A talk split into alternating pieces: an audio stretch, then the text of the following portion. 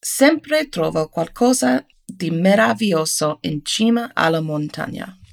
Ma come arrivare in cima alla montagna? Nella macchina.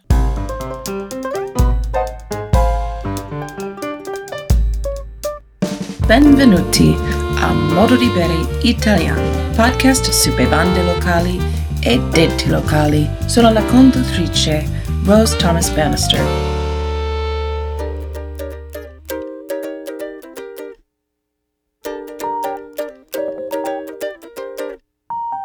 La puntata odierna è un episodio speciale, similare all'episodio 6. In quella puntata stavo viaggiando in Italia, in Verona, e oggi viaggiando in Spagna, in Andalusia, trovando più cose da imparare e condividere con modo di bere, bevande locali e detti locali. E la tema oggi è che in Italia e ora anche in Spagna sempre trovo qualcosa di meraviglioso in cima alla montagna. Ma come arrivare in cima alla montagna? Nella macchina. Per me, un'americana, non era una cosa facile di imparare come guidare in Italia in Europa, particolarmente perché adoro di esplorare le regioni dei viticoltori eroi, le regioni dove produttori di vino lavorano in un modo anziano e a volte pericoloso nei ripidi vigneti terrazzati. Per gli ascoltatori italiani penso che è una cosa normale di guidare nella montagna. Nella mia esperienza come americana Guidare in un'auto a noleggio su strette strade di montagna in Italia e ora in Spagna è stata un'avventura. Nella mia esperienza, l'avventura inizia in ufficio di noleggiare le macchine. A volte trovo che mi offrono una bella macchina.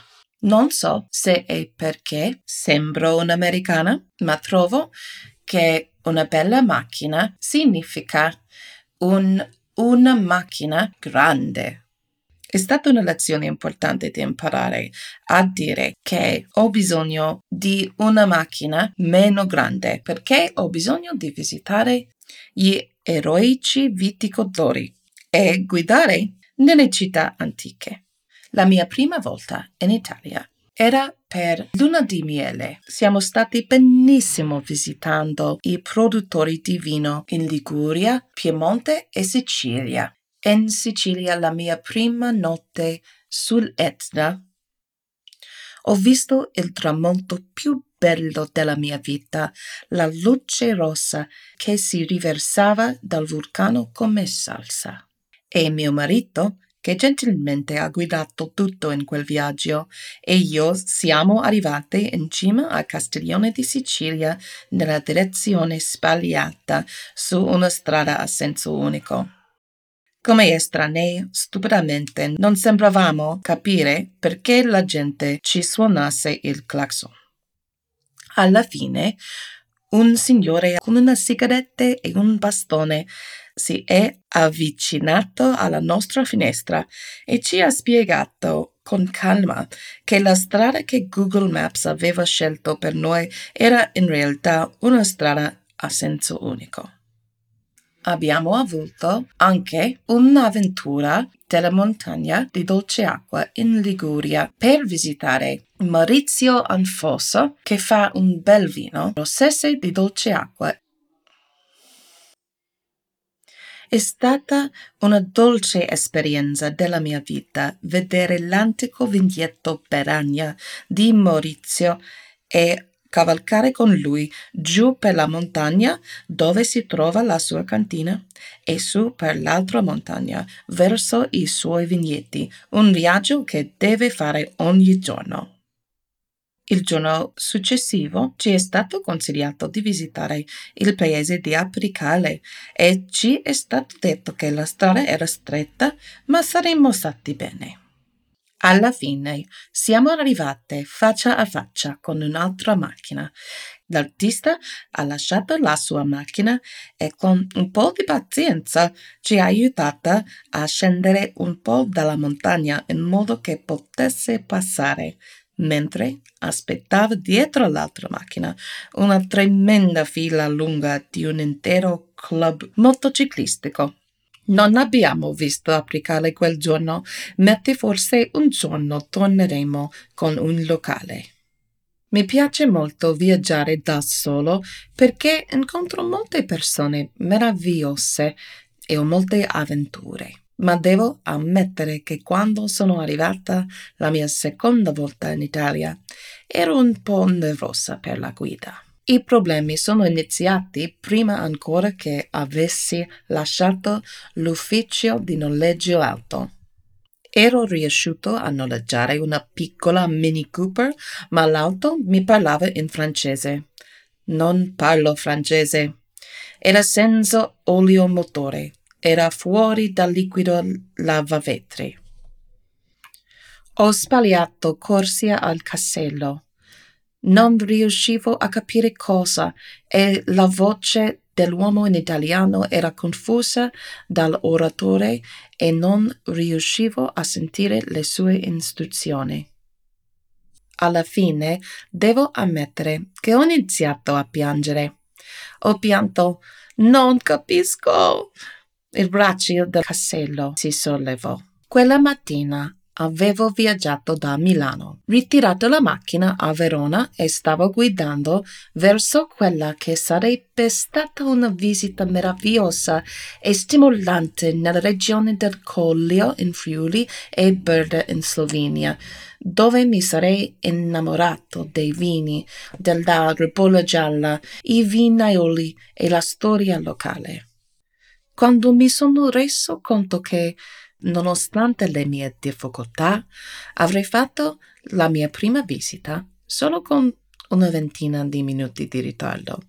Non eccezionale, ma non il disastro che avevo temuto. Ho cominciato a rilassarmi. Nella primavera del 2022 Avevo un biglietto da visita che riportava semplicemente le mie informazioni di contatto e le parole Rose Thomas Bannister, scrittrice e sommelier. Mentre che la vera direzione della mia carriera nel vino era diventare una scrittrice e una educatrice, non ero ancora del tutto sicuro di come farlo. Ho pensato che forse avrei aperto un blog mentre la campagna si apriva sulle verdi colline del Collio. Improvvisamente ho capito che la mia gioia per i detti in dialetto che mi erano stati insegnati dai produttori di vino di tutta Italia era qualcosa che potevo approfondire e condividere. Mi ha colpito il progetto si chiama Modo di bere, un gioco di parole su modo di dire. Da questo momento ho conosciuto il mio scopo. Quando sono arrivata in cantina, ha detto il produttore di vino, Federico mi ha detto che sei una giornalista. Ho detto di sì, sono un giornalista. Ecco il mio taccuino. Iniziamo l'intervista e nasce Modo di bere.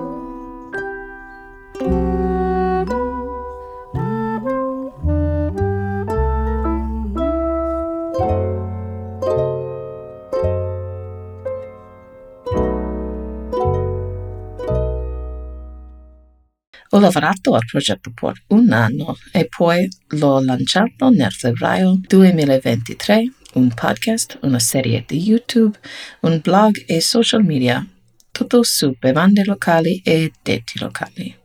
Ma per arrivare al momento in cui questo concetto potesse venire da me, ho dovuto superare la mia paura, ho dovuto salire in macchina. Sono così attratta dalla viticoltura eroica questi impegnativi viaggi in montagna. stringendomi in spazi ristretti, affrontando tornanti, guidando su per la montagna curva dopo curva con la mia valigia che scivolava avanti e indietro nel bagagliaio. Mentre sopravvivo a ogni momento di guida italiana assurdamente impegnativo, provo l'adrenalina e poi una scarica di trionfo. Rilascio una piccola risata.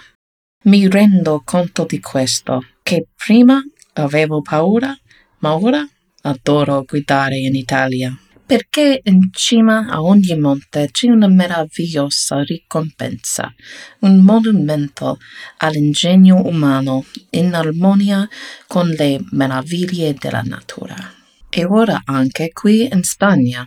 Ho visitato sette cantine, cerca di Granada, due ore più o meno in la macchina, Purulio, Los Cautivos, Bodegas Calzón, Garcia di Verriviche, Barranco Oscuro, Alcaia di Moriyama, Federico Schatz. Una notte, dopo un'esperienza psichedelica navigando tonnanti su una montagna infinita nell'oscurità. Sono stata ricompensata da un'affascinante visita con Garcia de Verriviche, un viticoltore con la vigna più alta nelle montagne di Alpujarra. Alberto e suo padre Antonio, insieme con la famiglia, lavorando con i muli le vigne con l'uve autoctone che hanno 130 anni. Ho assaggiato questi vini dall'uva vihiriega. Poi Alberto mi ha fatto assaggiare un vino che aveva più di 70 anni, fatto da suo nonno. Mi ha fatto conoscere i suoi muli alla una di notte. Amo totalmente la Spagna. Sono tutti in orario da musicista.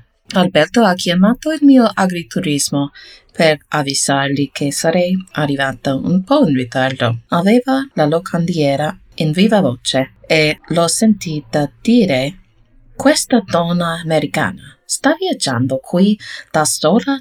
Alberto ha detto questa donna sta bene. Lei viaggia in tutto il mondo. Sono tornata giù dalla montagna al buio e ho, aspettato che il cingale attraversasse la strada. Grazie alla Spagna e all'Italia per avermi regalato queste esperienze e a tutti i nostri ascoltatori, grazie. Ovunque tu vada e qualunque cosa tu beva, ricorda di goderti la vita e di non smettere mai di imparare.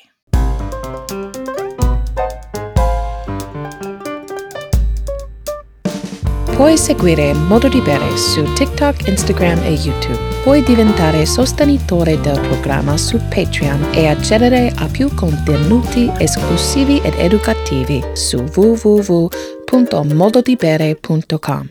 La musica è stata composta da Ersilia Prosperi per il gruppo OU. Puoi ascoltarli su www.oumusic.bandcamp.com.